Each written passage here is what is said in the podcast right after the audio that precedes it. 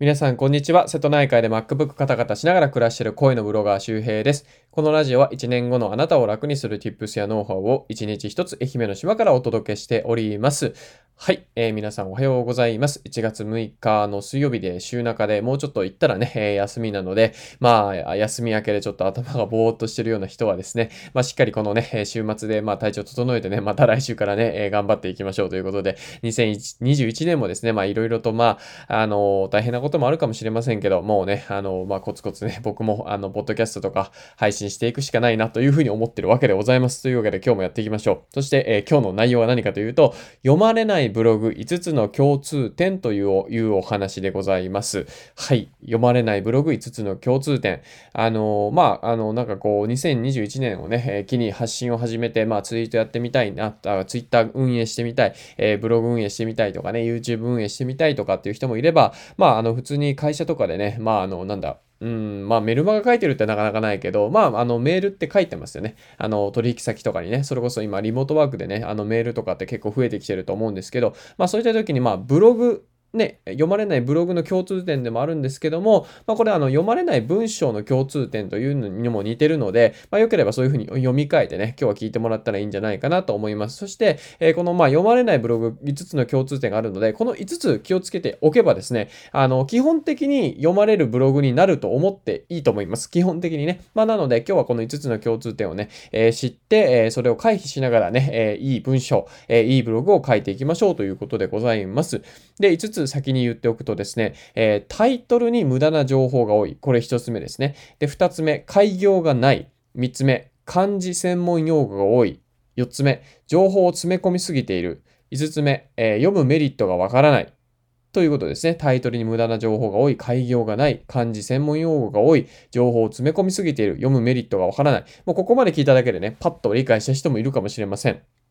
で、実はですね、あの、文章というのは24時間働いてくれる僕たちの営業部隊なわけですよ。要するに僕たちのもう可愛い子分たちなんですね。で、この言葉一つ一つを鍛えておくとですね、まあ、攻撃力が上がるわけですね。なら、アタック、アタックね、メールが勝手に働いてくれるわけですよ。ね、僕のブログもね、勝手に今、僕がね、何もしてない間に誰かに、なんかこう、なんかね、インフルエンスしてくれてたりするわけです。まあ、この音声もそうかもしれませんね。僕が収録して、その後誰かを聞いてくれたりね、1年後誰かが聞いてくれてるかもしれません。まあ、なので、言葉や文章で鍛えておくと、まあ、それだけでね、ものすごくね、力を発揮するので、まあ、今日はぜひですね、この5つのポイント、えー、しっかりさえていきましょう。まず1つ目、タイトルに無駄な情報が多い。これね、もう本当にね、あの、僕もやってました。あの、今日は、ちょっと上から話してますけど、僕もめちゃくちゃひどいブログ書いてますからね。あの、本当にまあ、累計700記事ぐらい書いてるし、ツイート数だと4万ツイートぐらいしてるんで、もうひどいものばっかりですね。今でも、あ、なんであんな、なんかあんな記事書いたんだろうとか、なんかもうちょっとうまく書けたよなっていうた、たくさんあります。で、その中でも人多いのが、もうタイトルからひどいですね。何言ってるかわかんないんですよ。うん。で、例えば今回のこの読まれないブログ5つの共通点って、めちゃくちゃもうクリアじゃないですか。クリア。で、あの、初心者ほどですね、このタイトルが意味不明です。まあ、例えばそうだな、読まれないブログ、アイウェオとか、まあちょっともうよくわかんないね。まあちょっとこれはやりすぎかもしれませんけど、まあでも本当それぐらいに近い、あの、よくわからないものがあります。なので、タイトルはですね、シンプルにしましょう。シンプルでいいんです。メンタリスト DAIGO さんとかも結構割とシンプルですよね。だからまあ、もちろんキャッチコピー的に使ってるものもあるんですけど、あのね、なんかね、こう、キャッチーな言葉を使おうとするんですけど、もうキャッチチを通り過ぎてですね、もうキャッチできないんですよ。その、もう、もう、もうよくわからない言葉にね、言っちゃってる。もう、あの、なんかピリオドの向こう側に行っちゃってるわけですね。だからもう、誰も意味、意味、意味が理解できないようなね、言葉になってしまってる、タイトルになってしまってることが多いです。なので、タイトルというのはね、シンプルに削ぎ落としていきましょう。今日伝えたい3つのこととかでもいいんですよ。めちゃくちゃシンプルでいいんです。で、数字を使っていきましょう。数字っていうのは、これはね、あの、コピーライティングとか世界でも、え具体性を与えましょうとよく言ってます。具体性を与えるですね。5つの共通点。読まれないブログの共通点だけではなくて、5つの共通点。あ、5つあるんだってことはわかるわけですね。これめちゃくちゃ大事なので、えー、タイトルに無駄な情報が多い。あの、もう本当に関連する言葉とか、伝えたい内容のもうまとめた情報だけ入れていきましょうということですね。タイトルはシンプルに。で、二つ目、開業がない。あの、読まれない文章ってね、まずね、読まれない時点、なんで読まれないかというと、視覚的に嫌われてるんですよ。視覚的に。要するに目で見て嫌われてるんですね。あの、新聞嫌じゃないですか、読むの。でも、ツイートだったらまだ読む気になるじゃないですか。なんでかっていうと、まあ、要するに、新聞ってもう文字がギュッて入ってますよね。視覚的に嫌なんですよ、あれは。でも、LINE ニュースとか F ニュースはスッキリしてますよね。開業が多いし。そう。なんですよ。なので、ブログで開業少ない人、もうなんかね、もうね、4行から5行で開業1つとかって言いますけど、もう2、3行で1つ、僕ね、1行ずつに開業入れてもいいんじゃないかっていうぐらい、えー、開業ってね、どんどん入れたらいいと思います。これは池原さんのブログ運営の教科書でも言われてました。あの、僕もね、3年前に読んだ時に、え、開業ってなんかそんな入れた方がいいのって思ってたんですよ。でもね、これほんと信じてほしい。開業めちゃくちゃ入れた方がいいです。僕のメルマガとかでも割とちゃんとね、開業は結構もう1行ごとずつに入れたりして、もう視覚的にすごく読みやすくしてます。情報を詰め込み、込まないということですね。視覚的に嫌われない。これがまず大事です。ファーストインプレッションは視覚なので、なのでその目で見て嫌われないために改行と、あとはですね、まあ、句読点っていうのはちょっと難しいんですけど、これはね、20歳に受けさせたい文章講義っていうのが、えー、あってですね、その本のレビューを僕、読書のインスタ、インスタの読書アカウントでやってるので、これ僕の Voicy のプロプロフィールページに行くとですね、あの、僕の読書メモのアカウントがあるので、気になる方はそっちから見てもらうか、まあ、文章術のね、本読んでもらうか、えー、してもらったらいいかなと思います。で、えー、3つ目、漢字専門用語が多いですね。なんか漢字とか使えば賢く見えて人に読まれるんじゃないかと思ってたんですよ、僕も。そんなことないです。あのね、ね僕私ですら、ひらがなでいいです。だから僕は、えっと、ブログ書くときに僕っていうのをひらがなで書いてます。ツイッターの時もそうですね。だからもうなんかね、漢字ってね、もうそれだけで、要するにボールドされてるんですよ。ボールドってわかります？太字になってるっていうことですね。あの、ひらがなっていうのはこう柔らかい印象で、漢字ってなんかね、あの、もう、もう黒い、黒いんですよ。なんかひらがなが白で漢字が黒っていうようなイメージです。これもさっき言った20歳の時の自分に受けさせたい文章講義でかな？ごめんなさい。ちゃんとした名前が出てこないんですけど。えっ、ー、とですね。えっ、ー、と、どれだったっけ？あ、あったあったあった。20歳の自分に受けさせたい文章講義、古賀さんの本ですね。はい。えっ、ー、と、これ読書メモの方にね、僕入れてますので、えー、ぜひ、えっ、と、プロフィールページから覗いてもらったらいいんじゃないかなと思うんですけども、そう、あの漢字は黒で、ひらがなは白。こういうイメージがあるんですね。だからこれをうまく使い分けていく必要があります。なので、漢字だけじゃダメだし、ひらがなだけじゃダメなんですね。白が黒だけになっちゃうので、白と黒をまばらにバランスよく。で、このバランスは書いていくとつかめますので、はい。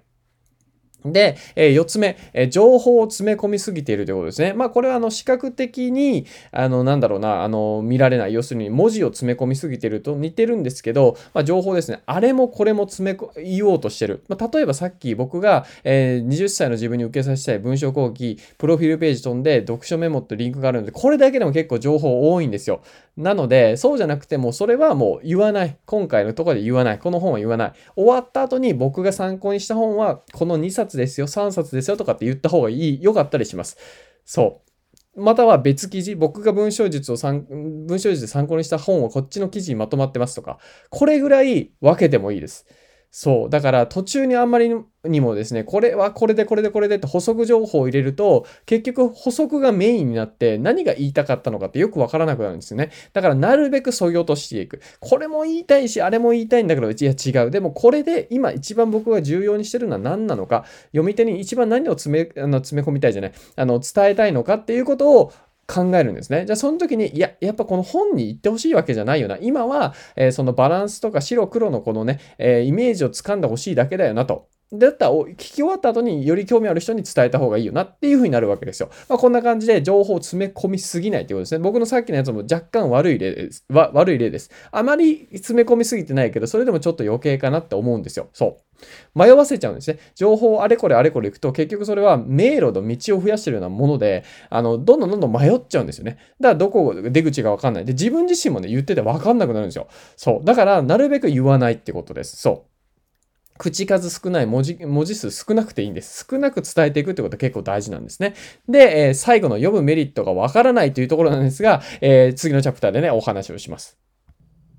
はい。えっ、ー、と、ここからですね、5つ目、読むメリットがわからないということですね。まあ、逆に言うとですね、あの、読まないと損になるのかイメージできないということです。大体のいいブログとか読まれるブログっていうのはね、そもそも、あ、これ自分読まないと損するなってね、最初にわかるんですよ。で、もっと言うとタイトルでわかるものが多いです。で、多分おそらくこの読まれないブログ5つの共通点っていうのも、まあ、知っといて損はないよなって思ったりとか、えー、これを知ればあ、自分の悪い部分とか、ブログの収益がね、伸びない理由がわかるかもしれないってね、思うわけじゃないですか。で、ということは、これ聞いてなんか改善すれば、えー、収益が上がる。もしこれを聞かずに、えっ、ー、と、何もしなければ、ね、あの、上がったであろう分が、えなくなる。要するに損ですよね。損。これ、損失回避って言うんですよ。で、この心理。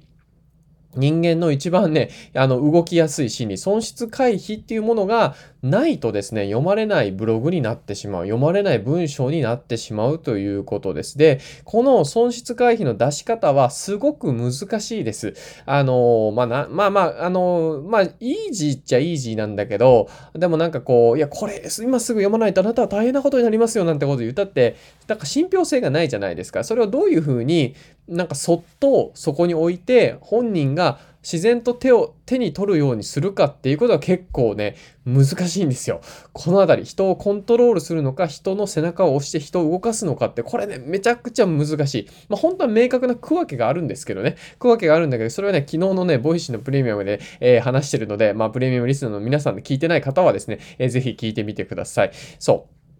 えこの読むメリットがわからない。まあ、えー、逆に言うと、まあ、読まない時の損がわからないような状態の、えー、文章を脱却するにはですね、まあ、やっぱりこの、じゃあ、どういう、なんだろう、こう、損があるのかっていうのをまず明確にするといいですよね。例えば、こう、読まれないブログ5つの共通点とかだったら、一番最初に僕言ったと思うんですけど、あの、文字って24時間働いてくれる最強の営業部隊と、えその一つ一つを鍛えていけば、めちゃくちゃね、攻撃力が上がって、もう売り上げが上がったりとか、人を動かせたりするよと。でもそれを鍛えなければ、せっかく24時間働いてくれるにもかかわらず、弱々く、弱々しくて、何もね、あの、そこに、まあ、文字があっても、まあ、意味がないって言うとあれだけども、でも読まれない記事って、読まれない文章っていうのは書いてないのと同じですからね。せっかく書いてるのに、労力がゼロになってしまう。なので、えー、読まれないブログとか読まれない文章の共通点を知って、自分の文章力に磨きをかければ、えー、自分の人生が良くなったりね、もちろん売り上げが上がっていったりとかね、人がすんなりお願いを聞いてくれるようになったら、それは人生良くなるじゃないですか。みたいな、えその読まないと、あ、損だなってっていうふうに思う。で逆に言うと、読むメリットを知ってもらうということですね。まあ、メリットもそうだし、ベネフィットもそうです。メリットとベネフィットというのは違いがあります。メリットっていうのはどちらかというと特性ですね。で、ベネフィットっていうのはその特性によってどんな効果が得られるのか、現実世界で。そう。あの、文字っていうのは、要するに24時間、えー、あなたの代わりに働いてくれる営業部隊です。まあ、これ、まあ、特性みたいなもんかな。で、それによって、まあ、あなたの商品がね、あの、要するに寝てる間に売れたり、で、それによってあなたは、えー、まあ寝ながらね、寝ながらっていうか、ね、寝てる間にお金が稼げて、要するに自分の時間がちゃんと節約できて、で、自分の人生、ね、使いたいことに自分の時間が使えたりとか、大切な人を大切にできる時間があると。朝起きた時に売り上げと時間がある一日からスタートするんですよ、みたいなね。これがまあ、ベネフィットかなっていう感じです。まあ、具体的にイメージがしやすいですよね。メリットは特性、商品の特徴みたいな。それによって、まあ、ね、ダイソンのコードレスクリーナーだったら、コードレスっていうのは、ま、メリットですよね。で、ベネフィットって何かというと、要するに、ね、部屋中どこでも仕事、仕事かじゃない、掃除ができるよ、みたいなイメージです。で、これもね、僕今日、その、ブロ、ね、読まれないブログ5つの共通点話してますけど、これは要するに僕たくさん失敗してきたから話せるんですよ。うまくいかなくて、何、何を変えたらいいんだろう。あ、開業かもしれない。あ、タイトルに無駄な情報が多いかもしれないね。あの、情報詰め込みすぎてるかもとか、なんか損失回避がなかったよねとか、だからそういう一つ一つ知って、今こういうふうに話せてるわけなんで、全然ね、あの、今これを聞いてるあなたが、あの、全然自分のブログダメだ、文章ダメだってね、もしかして落ち込んでるかもしれないんですけど、全然 OK なの。落ち込めるって素晴らしいことです。要するに、だって書いて挫折してるってことじゃないですか。そもそもね、落ち込めないいですから。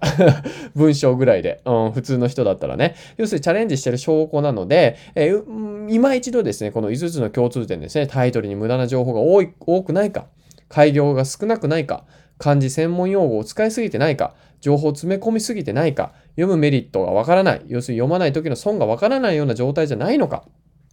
っていうこの5つのポイントをぜひ見返してですね、あの書くときにこの5つを書き出して、あの、例えばなんだろう、メモ帳とかにね、これあの今日、あの、聞きながらメモにね、自分で打ってみてください。で、打ってメモに残して、えまたやるとか、僕もね、あの、ちゃんとね、iPhone の ToDo リストの中にね、あの、書く前のね、見返すルールっていうのを書いてます。語尾を気にしない、相手にとってほしいゴールドをゴールを明確にする、3つのポイントで書き出す、書かない、語りかけるように文字にする、読む言葉に反反応する、想像する、行動を起こすを思い出すとか、読まれない文章っていうのは存在しないのと同じ 1, 1行目や2行目を読んでもらうこととか、こういうふうに、なんていうかね、あの、思い出したいことをね、ちゃんと書いてるんですよ。なぜならば忘れちゃうから。そう。こういうのも一つ一つルールにしてやっております。はい。というわけで今日は読まれないブログ5つの共通点というお話をしました。えー、しっかりですね、シンプルに情報を整理して、で、ちゃんとこう、読んだ時の、まあ、読まなかったら損だなって思ってもらうような文章をね、心がけていくといいかなと思います。で、えー、僕は今日、えー、こういうふうにね、話せてる、え、文章で、え文章を書くことでね、仕事になってる、それでお金を稼いでるわけなんですけど、えそれに至るまでに一番 あの、この本がね、あの、キーポイントだったなっていうものがあります。まあ、何冊かあるんですけど、あの、入門的に、えー、すごくおすすめな本が、えー、メンタリスト大悟さんの人を操る禁断の文章術。これを聞いてるね、えー、リスナーの方ももうすでに読んでるよって方もいるかもしれません。で、えっ、と、まだ読んでないって方はですね、これ、あのー、Amazon だと1000、電子書籍で1500円とかかな、するんですけど、実は無料で読む方法がありますで、この無料で読む方法が僕の一番おすすめの読み方なんですけど、何かというと、Amazon Audible っていう、えー、耳で聞く読書ですね。要するに通勤時間中とかに、え耳、本、耳で本を読むことができるんですよ。あの、読むのぶっちゃけ面倒でしょ。Amazon で買ってもさ、なんか Amazon のその段ボールに入ったままとかね、出したけどもそこに置いたままとか僕もあります。やっぱたくさん本を買ってるから、積んどくになってるんですよ。なので、そうじゃなくて、あの、もう通勤中とかにアプリでね、ボタン一つで聞けるようになってますので、えー、これぜひですね、今日のうちにダウンロードしてみてください。えー、Amazon Audible の無料体験、えー、30日間無料体験があって、それで1冊どれでも、え買えるようになっております。で、この人を操る禁断の文章術というのも、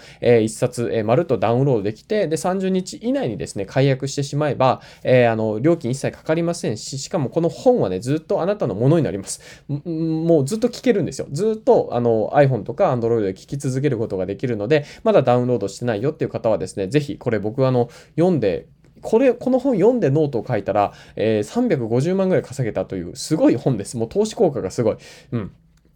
えー、ぜひ、あの、リンク、えー、一つ目のリンクに入ってますので、人を操る禁断の文章術の無料ダウンロードリンクでございます。で、二つ目、えー、の今日の、えー、リンク、えー、合わせて聞きたいのリンクでございますが、えー、こちらはですね、僕の、えー、無料メルマガになっております。えー、メルマガ登録していただけるとですね、まあ、三つプレゼントがもらえるのもそうなんですけど、今日言った、えー、文章術の話とかも結構深掘りして、えー、お話をするというか、まあ、メールとして届く、えー、メール講座になっておりますので、えー、まあ、あの、今日聞いただけでね、いきなりアップデートはされないので、まあ、メールでこう、プッシュ型で、あの、また、あの、の皆さんが忘れた頃にですね、あ文章術のコツとかっていうのは定期的に届くようになってますので、あの僕自身もやっぱこれね、あのすごくメルマガやっててよかったなと思うのは、やっぱね、忘れちゃうんですよね。本当に忘れるの。だからメルマガだとこういうふうに、 Voicy で話した、ポッドキャストで話した、ね、話が、後々テキストで届いて、また違った形でインプットできるので、あ、こんな話してたなとか、えー、いうのがね、また、あの、蘇ってですね、忘れた頃に思い出すというね、忘れた時にあの思い出して悔しい思いをすると、記憶に定着するので、そう、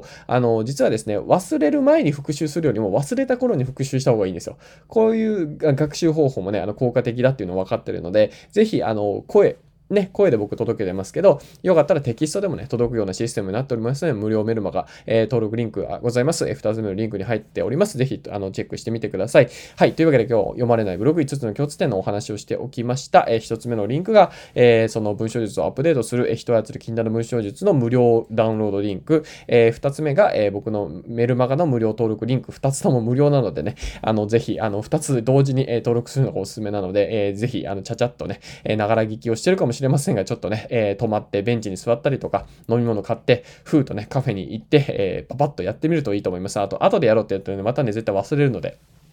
というわけで、今日はそんな話を、え、しておきました。週中でございますが、え、通勤や行き帰り気をつけて、え、行ってらっしゃいということで、え体調ともお気をつけください。また次回お会いしましょう。バイバーイ。